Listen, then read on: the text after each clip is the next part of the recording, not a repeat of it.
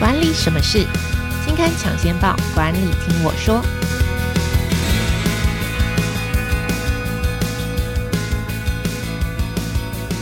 Hello，朋友们，大家好，我是经理人月刊的文稿主编邵贝轩，我是贝轩，欢迎收听经理人 Podcast 管理什么事单元。这个单元每个月会跟听众朋友导读当期杂志的封面故事或是特别企划，也会邀请编辑团队来分享专题制作背后的故事。那今天我们要跟大家谈的主题是实战 ESG，也是经理人月刊七月号的封面故事。邀请的是经理人月刊的采访编辑简玉璇。我们先请玉璇来跟听众朋友打个招呼。Hello，听众朋友，大家好。ESG 其实应该，我想大家，如果你是投资人、嗯、企业主，或者是说。即使你是一般的消费者，可能就是散户，可能或多或少这几年都会听到一些这个名词啊，ESG。嗯、那经理人月刊其实在去年六月号也曾经做过 ESG 的专题，就是一次搞懂 ESG。那到现在为止，它还是非常热门的一个话题跟名词啊，不论是从投资、公司治理，甚至职缺。好，我们最近还有一个新的职缺的名字叫绿领相关人才啊，等等。OK，所以其实我们这次在做实战 ESG 哦，还是想要先请呃玉璇。呃，跟我们大概稍微解释一下，到底什么是 ESG，然后为什么？就是 ESG 到现在为止，它还是很红呢。嗯，嗯，ESG 就是三个英文字的缩写哦。第一个 E 就是 environment，就是环境保护。那举凡你想到的减碳啊，或者是海洋保护啊，或者是陆域保护啊，其实都会是在这个 E 的范畴。还有节能也是啦。然后 S 呢叫做社会责任，它其实就是跟人有关。那这个人呢，可以是利害关系人，比如说员工，所以员工的福利啊，然后员工的教育训练啊，然后还有他的职场安全啊，性别平等啊，都会。是在这个 S 的这个领域，那 G 的话就是公司治理。那公司治理，一想到就是想到金管会，对，确实它跟财会啊，或是法遵的标准很多关系。还有包含就是隐私权保护啊、资讯安全呐、啊，还有董事会的组成呐、啊，这些都是 G 的范畴。OK，那为什么到现在它还是很红？就是其实我也是想要稍微捋一下，大概从什么时候开始，我们大概开始谈论它？那为什么到现在为止，大家还是觉得？哇，ESG 是一个我们非常值得重视它的一件事情。嗯哎，ESG 这个词哦，其实我第一次想说啊，那应该是近五年才很红吧？因为我之前听到的都是 CSR，嗯嗯，但其实 ESG 这个词超级早就有了，二零零四年就出现了。它是联合国秘书长科菲安南呢，他就邀请金融机构的执行长一起催生了一份 Who Cares Win 的报告。那他这个报告里面就呼吁呢，这个法人投资人啊，包含保险。银行、年金机构呢，都要将这个 ESG 纳入他们选择投资对象的标准，所以 ESG 大家。刚开始接触是从投资人那边听到的，oh, 是没有问题的。Okay, 是，那他为什么开始变这么红呢？就是随着催生这份报告之后呢，这个安南呢，他其实又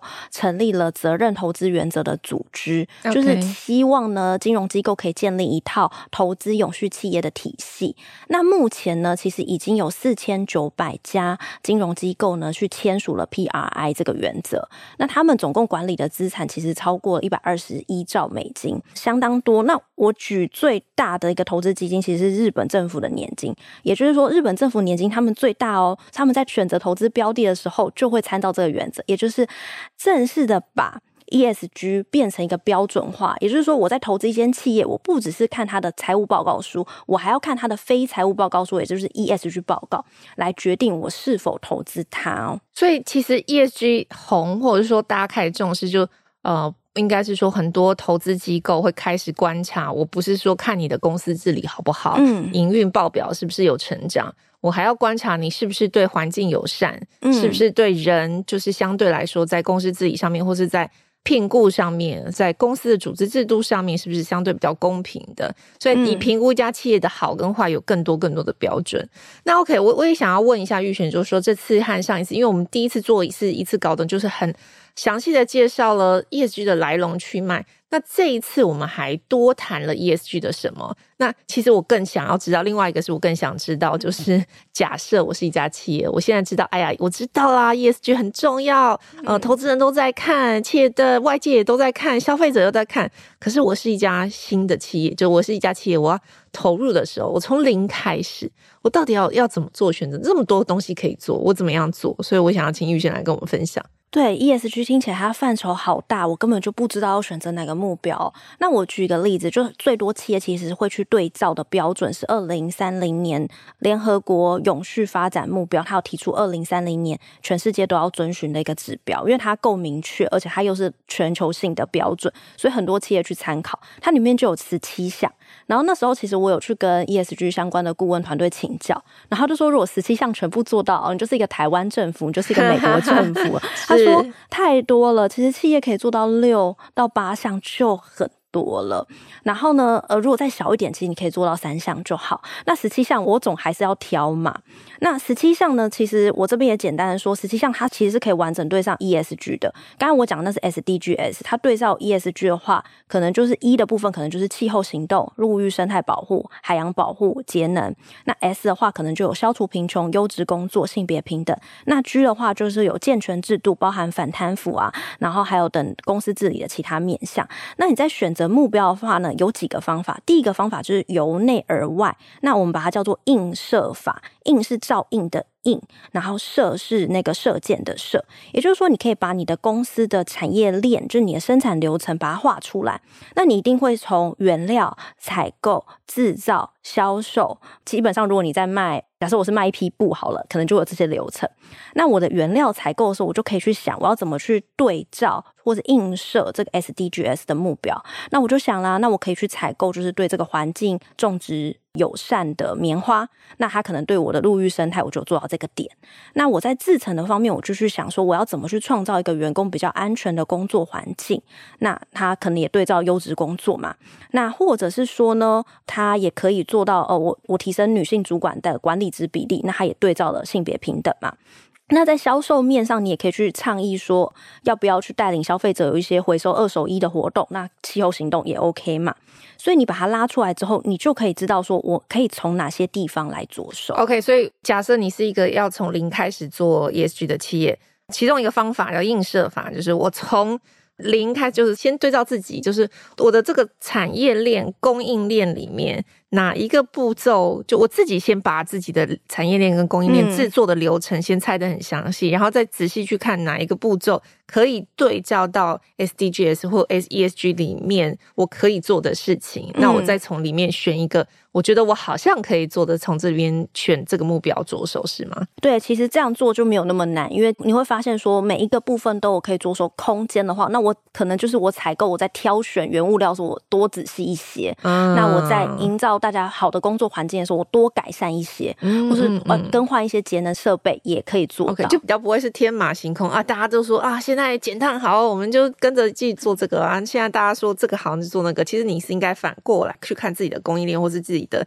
服务的流程里面有什么东西可以改善的。然后我这边也提第二个方法，其实就是由外而内嘛，因为刚才是那个叫做由内而外，那由外而内，其实你就可以做一些利害关系人调查，因为 ESG 它其实是希望说企业的营运不要再以股东为目标，你会希望说也要顾及到利害关系人他们对你的企业的期待，而且呢，不同业别呢会有不同的期待，比如说你会期待金融业呢它。保护我的个资很重要。那你会期待呢？制造业它的制成方面可以更环保，或它的采购方面可以更注重人权的调查。所以你可以用利害关系人调查来了解说你的顾客。你的员工、你的供应链，甚至政府期待你做到哪些事情，这也蛮有帮助的。OK，所以一个是由上而下，就是从公司上面这样直接来推；另外一个是我去观察消费者利害关系人现在关心的议题是什么，在 ESG 这个方面，然后我从这方面着手，其实也是可以着力的点。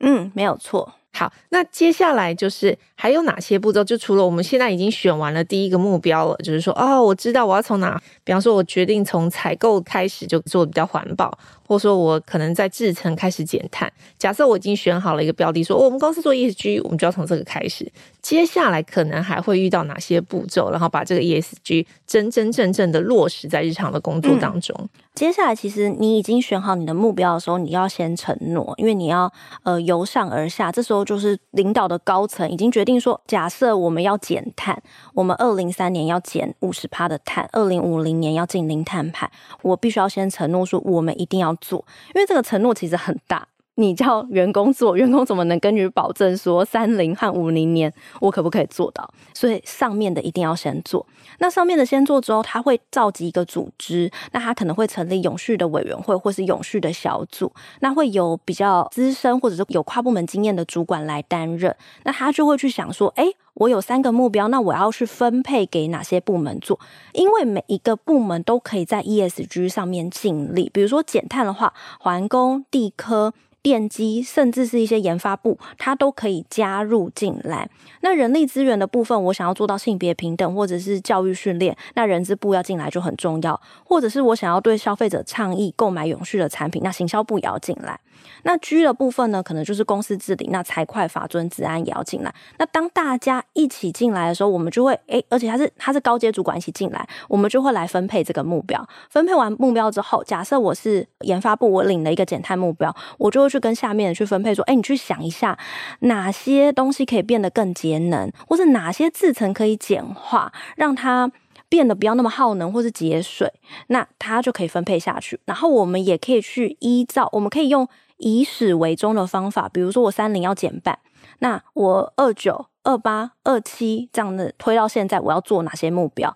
那我推到目标，呃，我比如二一年我要减十趴，那我二一年我的工作任务就可以去排了。OK，所以其实是好，这个是比方公司有个大目标，然后交给各个部门，然后我们来设定这个目标，然后接下来就分配到各个部门，然后我设一个数字目标，然后在一年次可能设一个 KPI，意思就把它完成这样子。嗯，OK，好啦，那比方说，除了这个方法之外，我还有别的方法，就是一定是要老板，就是哦，我设定一个大目标。假设我是一个中小型企业，我没办法组什么什么团队、跨部门什么，我企业就这么小，搞不好企业就五个人，就七个人，我应该怎么做？我、嗯、我也想要加入这个 ESG，就是投入大家都认为对消费者友善，就是大家都认为很重要这件事情，那我该怎么做？呃，其实呢，由下而上也会是一个方法，因为其实这些指标其实都跟你的工作的任务其实是息息相关的。比如说我是采购，那我可能在挑选这个供应商的部分，我就加了一个或两个的 ESG 的指标进去，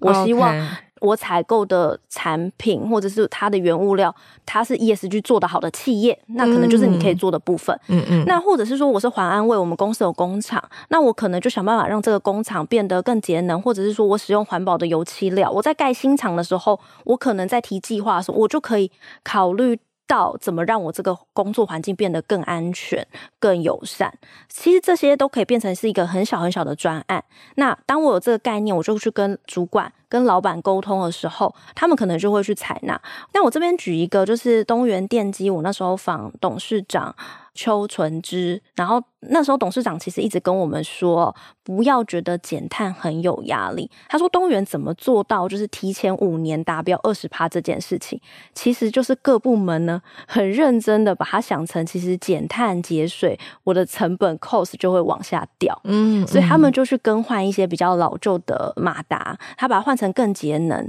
然后或者是说他在选环保漆料的时候，他也把它换得更环保，嗯之类的。然后默默就发现哇，我。我们提前五年达标了也，那所以他们同时也会把这个概念告诉他们的中小企业说：诶，你觉得你马达舍不得换，可是你这个马达不换，你五年的电费都可以买一颗新的。那你买一颗新的呢，还可以省这么多的电，这么多的碳。